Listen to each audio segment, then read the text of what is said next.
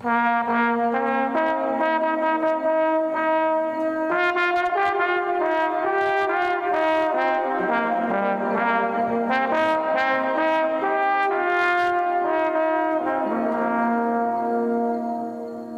to Better Than Nothing.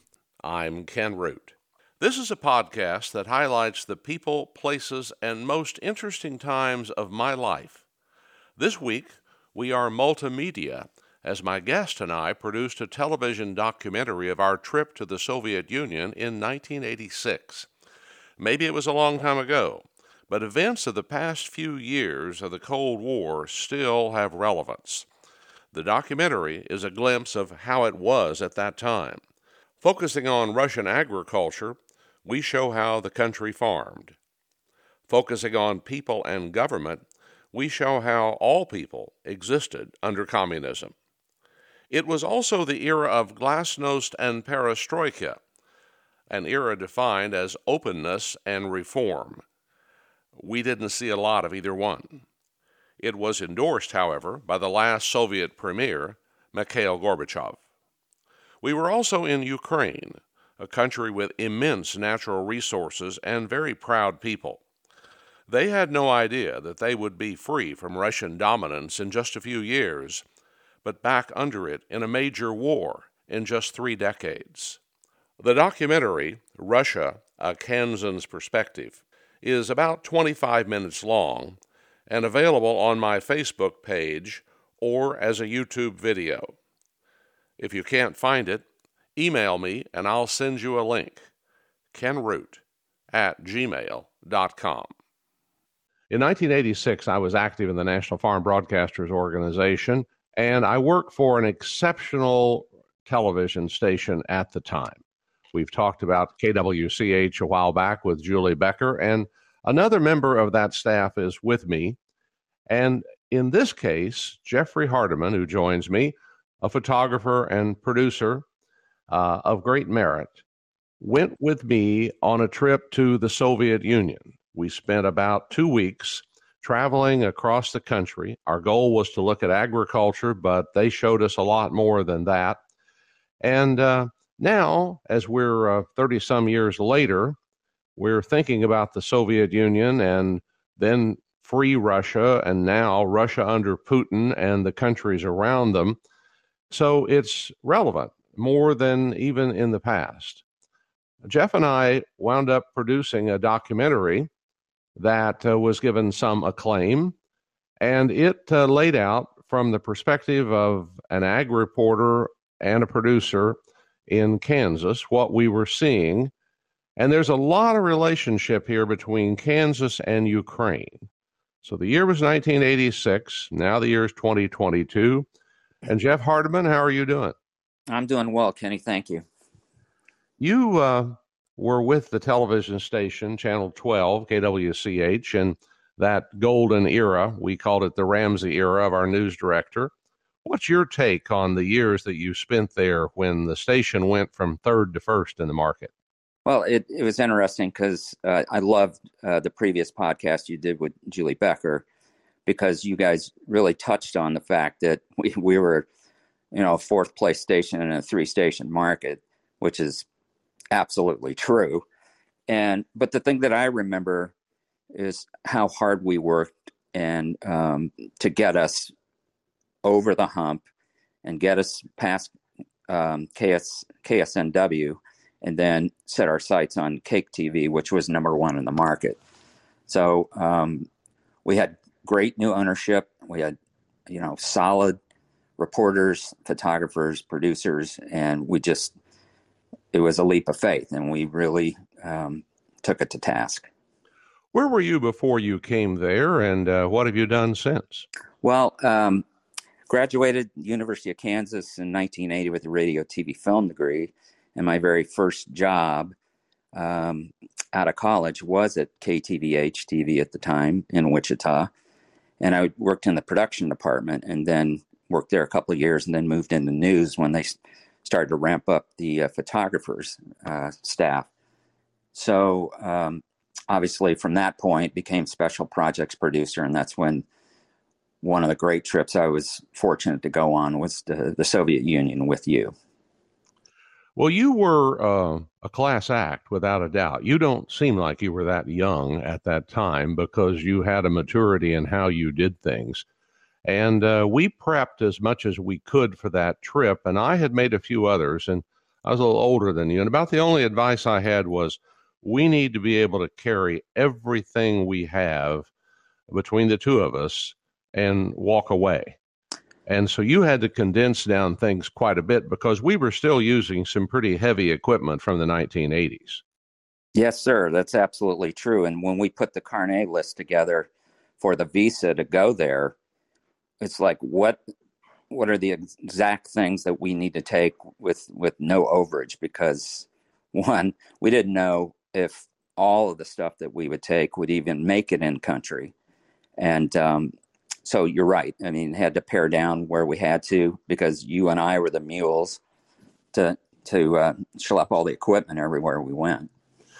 Yeah you got that right. But it was um, you know two young guys and a goal and so off we go without really knowing a lot about it. I had been to Russia, Leningrad, in 1979, but it was on a tour ship, an overnight uh, passage, and we got to go through uh, Petrograd and then we left.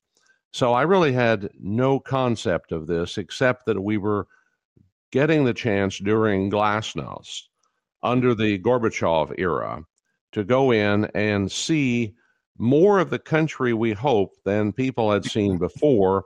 And we were seeing it through, in my case, the eyes of an, uh, a person who was in agriculture. And as a part of our group of about 22, we had several agriculturalists with us that could give us some reaction. We had a machinery dealer, we had a farmer, we had a seed company guy, and we had another guy from the seed industry from Pioneer plus a number of broadcasters and reporters. So we were looked at as a group that was uh, reporters uh, and interested in the country. Uh, that made us suspicious to the government, I'm sure. And you may remember, Jeff, that uh, we weren't even sure we were going to get to go for a while, partly because of Chernobyl and partly because of the goodwill games, of which there wasn't enough goodwill to go around. And um, as I recall, they canceled our visas. Do you remember that? The work that you guys did with Senator Dole's office to get us even in country was amazing. So once that was set, it was just a matter of getting ready to go. Well, we get to uh, Moscow and we get off the airplane. And I'm probably bringing back a bad memory for you, but you went one way and we went another. Well, if you want me to tell you exactly what happened, you guys were in the front of the aircraft and I was in the back. And um, if you remember, that flight went from Helsinki to Moscow and then on to Tokyo. So I had a cabin full of Japanese tourists that when the plane landed and you were getting off the aircraft, uh, the Japanese folks where I was seated, seated with, they got up out of their seats and started taking pictures out the window. And it took me a long time to get off the airplane. And the first thing that I see when I finally get to the front door, I don't know if you remember this, but there was a Moscow police officer with an AK 47. Maybe he was coming after you, Jeff. Yeah, that's what I, I, I didn't know what to think. I didn't know what to think. And then once I get into the terminal, you guys were gone. And so here I am in Moscow you know, 10 minutes into the trip. I don't speak a lick of Russian. I can't read Cyrillic. So I had no idea where you guys went. And it mm-hmm. took me probably 20 minutes after walking the full terminal looking for you guys that I finally found somebody that worked for Aeroflot Airlines. And I the only words I said were passport control and customs.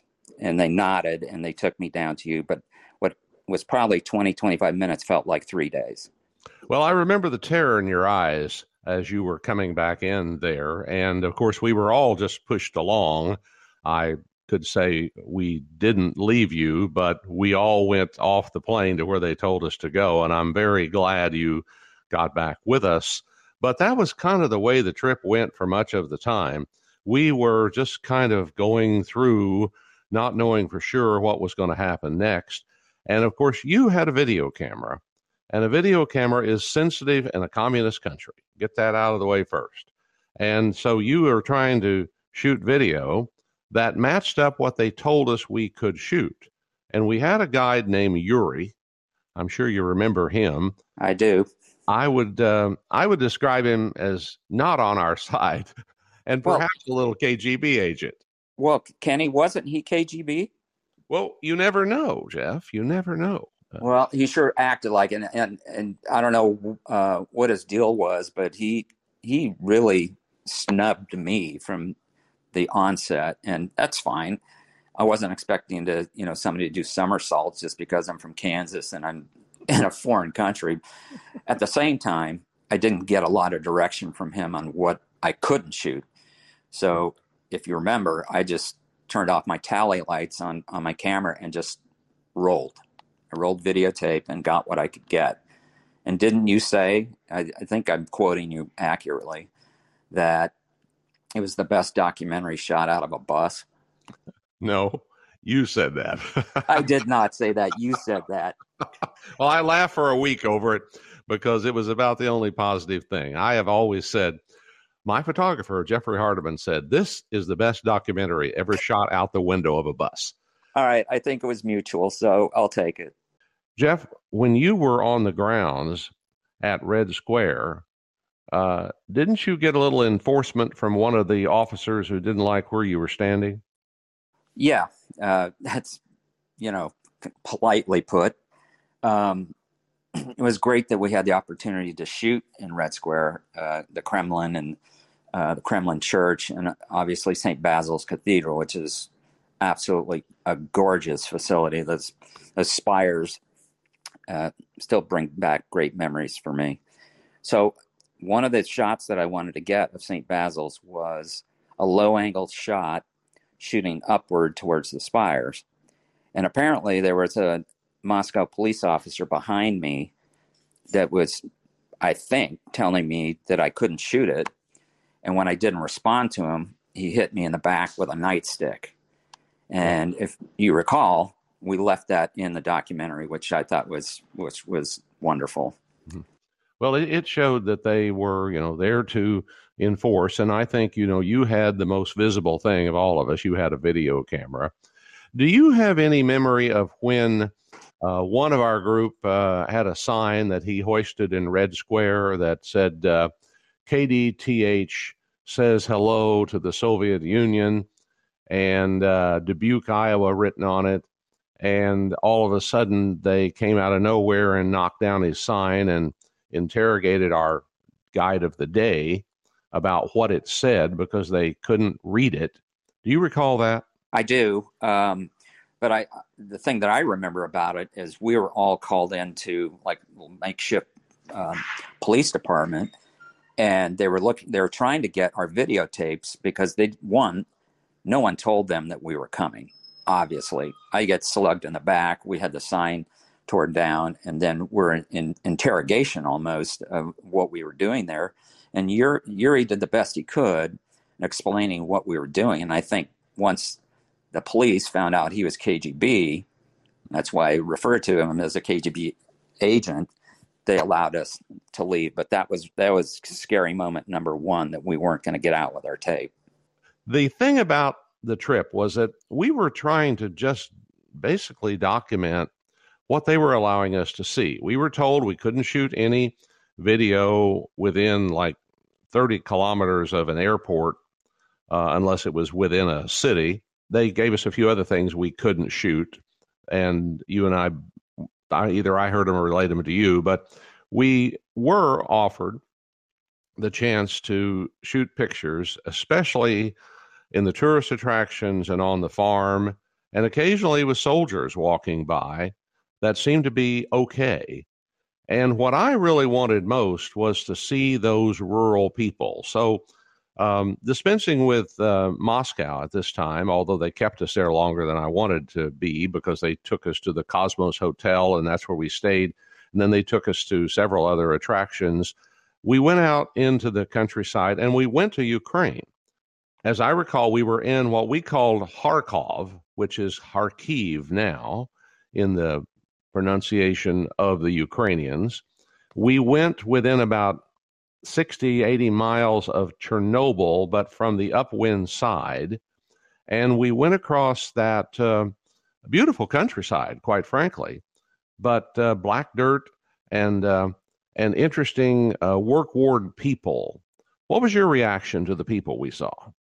Well, first off, um, when we were in Moscow before we went to Kharkov, um, just the sheer presence of the military when we were in Red Square, they were everywhere, and it kind of gave me, you know, shivers up and down my spine because everything that we saw prior to going was all on network news, so we didn't know a whole lot of what we were going to get into. But then, once we got out of Moscow and went to Ukraine, that was more like home because we were out in the wheat fields and we were with farmers that um, were just, if you didn't know better, you thought you were at home, even though the equipment was a bit ancient. Uh, but but they were doing exactly what our farmers do back in Kansas. Yeah, everything had a matchup, and of course, the early wheat that came to Kansas came from Ukraine. Mennonites brought it over in the uh, 19th century. Was that and, the was that the Russian red wheat? Yeah, it's uh it's uh, hard red winter wheat is what it's called, ah. and uh, it was really the basis for what would grow on the plains. If you take that Ukraine area and you were to spin the globe to put it on the North American continent, it would start somewhere in the Dakotas and go up into Canada and be east west for uh, considerable, several, well, 800,000 miles, I'd say. And that is the black lands that have natural fertility, but they have always been under the Russian Soviet control. I mean, that was the area that produced all the grain during the Stalin period. But Stalin didn't like the Ukrainians because they didn't like him. So, in effect, he took all the grain that they produced and gave it to the people that liked him and starved the Ukrainians. So, there has been bitterness between the two over their agriculture all of that time. The Chernobyl incident um, opened my eyes somewhat. Uh, first of all, the scariness of it and the, the worst nuclear accident ever. But then the incredible efforts of people to be able to stop that uh, radiation leak, which, as they tried to stop it, it in effect killed them. And then we saw a documentary on television while we were there that I thought was extremely good. You even videotaped that off of the TV screen.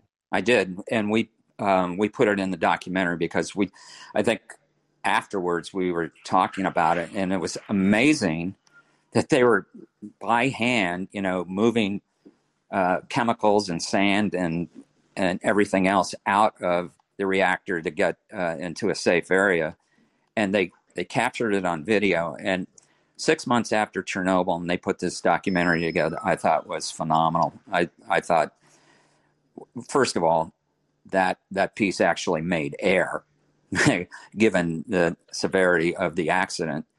And I don't know how we found out about it, but I love that we were able to uh, capture it and, and put it in our documentary. We had a guy traveling with us by the name of Jerry Holly, who was the general manager of WIBW Radio and Television in Topeka. And I think he had some contacts with um, the CBS people, and he was talking to them. And I think he may have found out about it. Jerry's also the one that had the link to Senator Dole, who got us in there. So we had some clout with us in the on the U.S. side we didn't have any clout other than that. The Ukrainian people were um, dear to me, and I'm I'm not sure why I felt a uh, an affinity for them. I guess it was because they were people of the land, and I recall a large number of older women who had hoes and shovels and worked in the fields, and you got some close-ups of their faces while they were mixing fertilizer with wooden shovels. And when I traveled around Kansas after that showing pictures, they said, This looks like my grandmother. Mm-hmm. I mean, we and they are much the same people. I remember that. I am amazed that everyone in the Ukraine pitched in. It wasn't just the you know the men, the typical farmers, the women were heavily involved in in harvest and and um, it was pretty amazing to see because that's not the way uh, it was in the United States. Right. Now we also had a chance one time, and I'm not sure how much of this you got to shoot, that they sat down with us with Russian people, supposedly average people, um, but you could tell they were uh, an intellectual class and they were, to me, members of the Communist Party. And they visited back and forth with us told us some things about their country, about their lives, and we told them some about ours. But I recall this lady sat across from me, and as we were finishing up, she looked at me, and through the tr- interpreter, she said, Please don't bomb us. And I responded, Please don't bomb us. And my eyes opened a little bit right then of the fact that both of our governments in this Cold War had kept us all afraid of each other. And I think I stated in the documentary that 90% of the people in the countries we saw were not members of the Communist Party. They were simply people who wanted to run their own lives. They didn't care anything past their own lives, but they were caught up in this just like we were. I, I do remember that meeting. I didn't get to shoot a lot of it. And, and I, I, can't remember the reason why, but uh, obviously we would have used uh, some of that, especially through the interpreter, what, what they were really about because um, the whole bombing scenario that uh, was kind of amazing. And then, if you remember, in Kharkov, we actually went to a circus. There was a young boy that had a sign that he made because he found out we were an American that was in Cyrillic, but translated it said peace in 86. And he gave it to our group. And I just thought that was an amazing moment because uh, here this young boy is, you know, thinking the same thing that the the women that you were speaking to about not bombing us, and it was, it, you know, you're right. Ninety percent of the people are not communists at that time, and so their fear was the United States, and our fear was the Soviet Union. So it's kind of amazing that uh, a young boy was able to uh, kind of bring it all together. We went through some markets and got to see some people. I shot some pictures of those, and the people in the markets uh, looked at us curiously, uh, and uh, yet they didn't have a big problem with us. They they seemed like they were just tired. You know, they were having to do what they did at their jobs every day, and then if they were going to make any money on the side, they could sell it in these little markets that they had made in the parallel market system.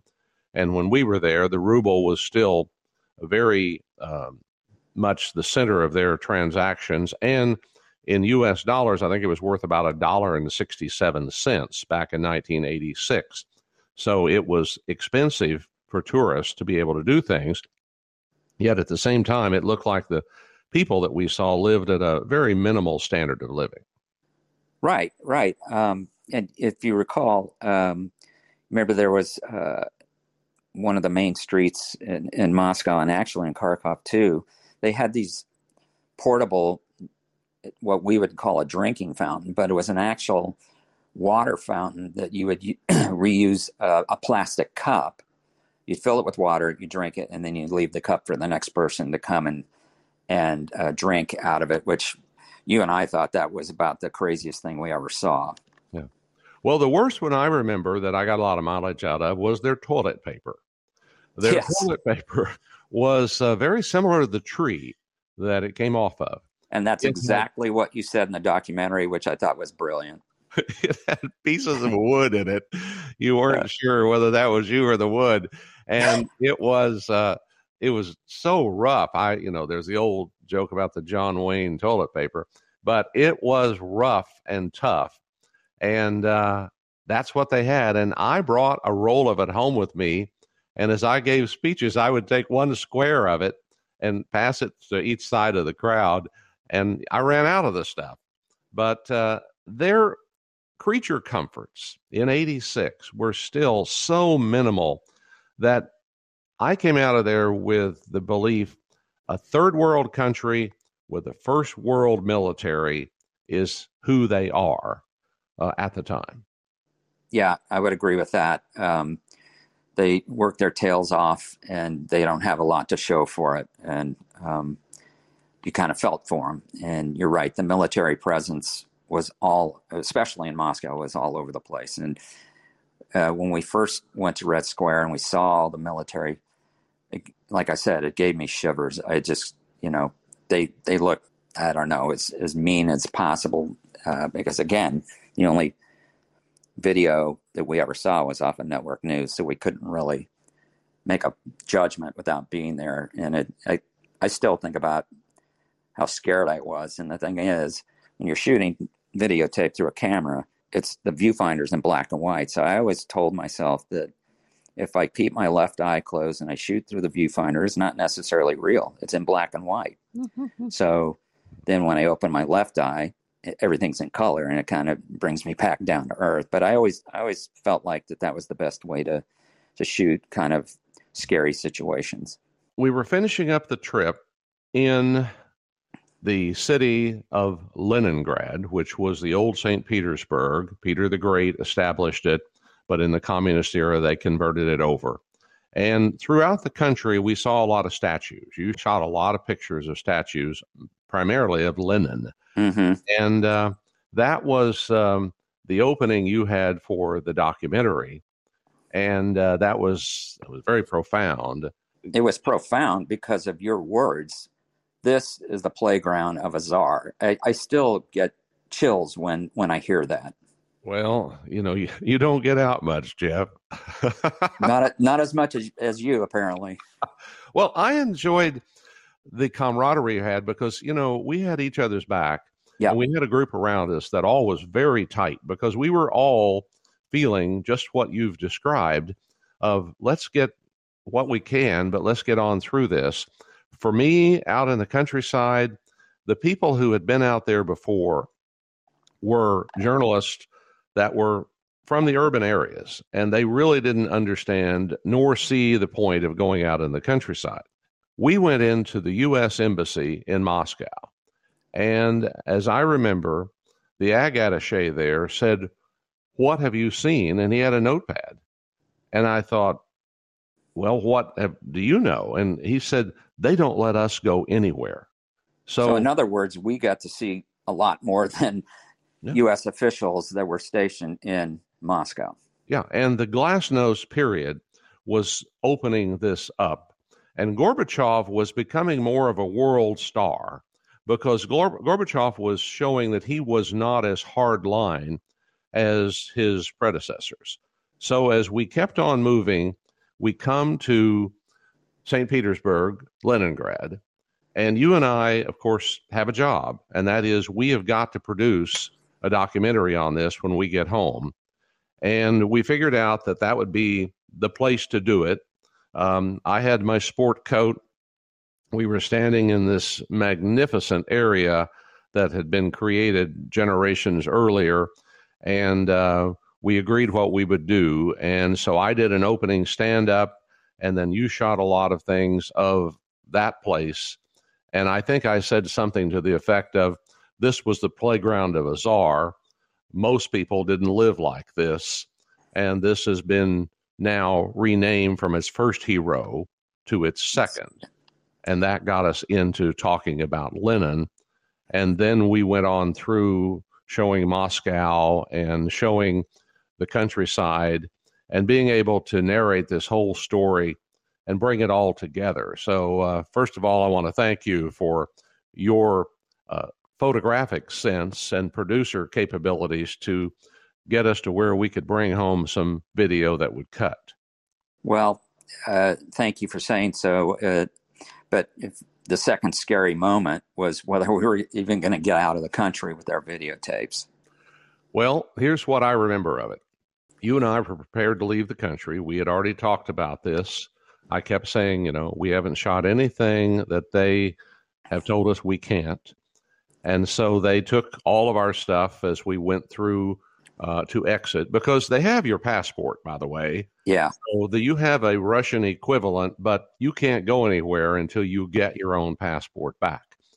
We gave them everything, and they then slid back to you the videotapes that were still in plastic. You had about maybe three or four that had not been shot as of yet, but everything else was in a cardboard box, and they said, We're keeping this. Right. That's a scary moment. We spent two weeks there shooting, producing w- what we thought was going to be a uh, a pretty good pretty good piece. And when they said we want your videotapes, not the unused, but the the used video, I'm not sure how we were able to go, but we got our passports back, we got our tapes back, and we we finally left. My uh, memory of this part is really very sharp because I said, uh, "Well, let's look at this video." No, I said we haven't shot anything that we weren't supposed to shoot. Anything you have as a question, please let's look at it. And we could see it, you know, through the viewfinder of your camera. Yeah. Uh, by running it back to them. Yeah. Again, it was no. And we were about, I want to say we were about 45 minutes to an hour before departure at that time. And all of you moved away to the seating area, and I stayed there. And I don't know, I began to sweat. I know that a little bit. Uh, but I kept standing my ground and they uh, Yuri came over, and I said, Yuri, you know, can you tell them that we did what you told us the whole time? Well, it's up to them what they choose uh, to allow you to have. And I said, well, let's look at it. So we kept going back and forth, and they just said no. And there was one man in particular who was in charge. And so I stood there, and finally I said, I am not leaving without this videotape. And Yuri said, Fine, you will spend another day in our beautiful country. And he walked off. And everything else was through the security. We did have our passports back. I had my passport in hand at that point. I think they gave them to us as a group. And then this guy looked at me and he just shoved the box across the table and said, Get out. That was it. I took the box and I ran for the airplane. And I recall you guys applauded when I got on the airplane because I was the last one of us to get on the plane.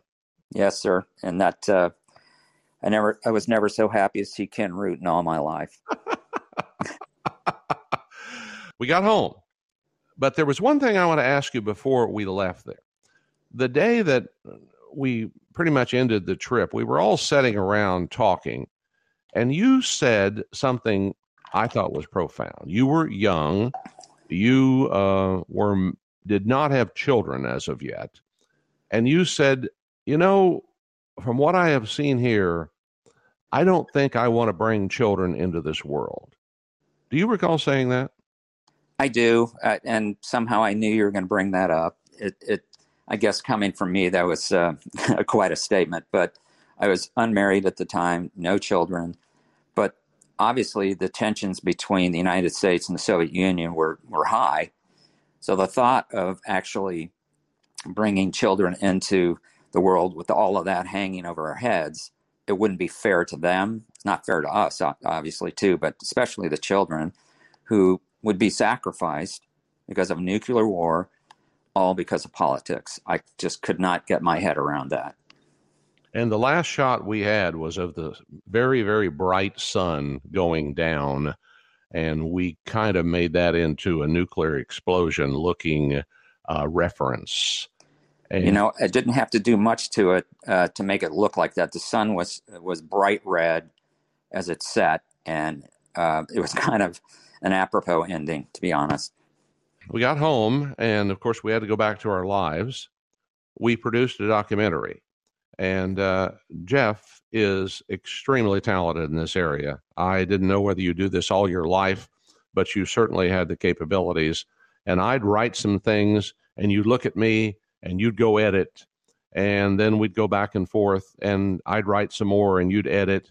And uh, how long did it take you to bring that documentary to the point that you were feeling like it was done? Well, honestly, my favorite thing to do was was editing because I was a, a pretty good photographer, not great by you know Larry Hatteberg standards, but I love to get in the edit booth and especially with a documentary, so I have some time to work on it and think through how that thing is going to play out.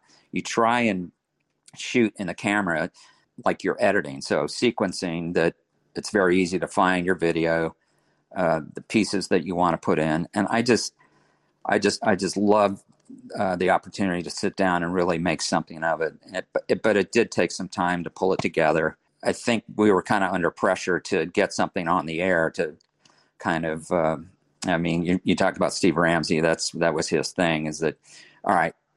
You're back. Get something on the air now. And so we kind of hustled through it, but I think we had a pretty good product. So much so that we actually won the New York Film Festival for a medium sized market documentary. So I think, you know, not just people in Wichita liked it, we got some national attention over it. I recall that uh, it ran on a Sunday night at 10:30, the first time yep. it ran. Right after the 10 o'clock news. And that gave us a good lead, and they were promoting it ahead of time. Then I started traveling across Kansas and speaking, and uh, I stayed in Kansas from that September through May, and I think I gave 65 speeches after that, uh, showing slides. But it all started because of that documentary. Your post production work, uh, along with other people at the station, and this esprit de corps that we had that was so good. Everybody was cheering for us. So the documentary was something I'll never forget doing, but it was all because of the trip that we took and the good fortune we had to get out of the country with that videotape. Made a bond for life between me and you, and uh, I sure appreciate, Jeffrey, you telling us about this. Uh, if we can ever find a copy of this tape, maybe we can uh, uh, make it available for people to see. Uh, it wouldn't be that hard to do with YouTube today. Uh, but through the years with video, there's a bad issue of people tending to uh, lose it or have it on a format that they can't retrieve. I was just going to say the only format I have it on is three quarter inch tape, and I'm fresh out of three quarter inch machines. I uh, I know the feeling, but if you've got it on three quarter, I might be able to find somebody that can put it together.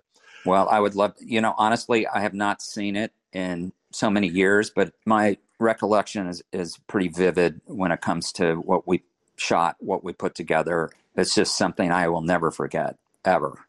Jeff, what have you done in the years? You left television and did production work, I think, for private industry. What did you do? Well, when I left uh, KWCH, I was the executive producer of the NBC affiliate in Kansas City. That's where I still am today. Um, so I was there for a couple of years, and then I got out of the business completely, and um, I went to work for Sprint Corporation. So, uh, TV news guy, and I go work for a corporation. It's what happened. And I went to work in their corporate events group, and we would produce customer events based off of Sprint sponsorships like the NFL, U.S. ski team, the NCAA, things like that. So I did that for roughly 10 years and then I broke away and started my own company. And that's, I'm continuing to do the same kind of work even now. Post COVID, it's finally picking up a little bit, but it was pretty bleak there for a, a couple years. Well, you're still young enough to uh, need to work and you can't live on Social Security yet. So uh, I wish you well in that regard. But your talent is exceptional. And I'm sure you uh, utilize that for more than just this documentary, that you utilize that through these years. And continue to do that to this day. So, a pleasure to talk to you. Thank you for being on this podcast. Uh, this is a new method of communication uh, using old means. The Ukraine and the people of Russia, I I have an an affection for them and a fear for them both yep. at this time in history.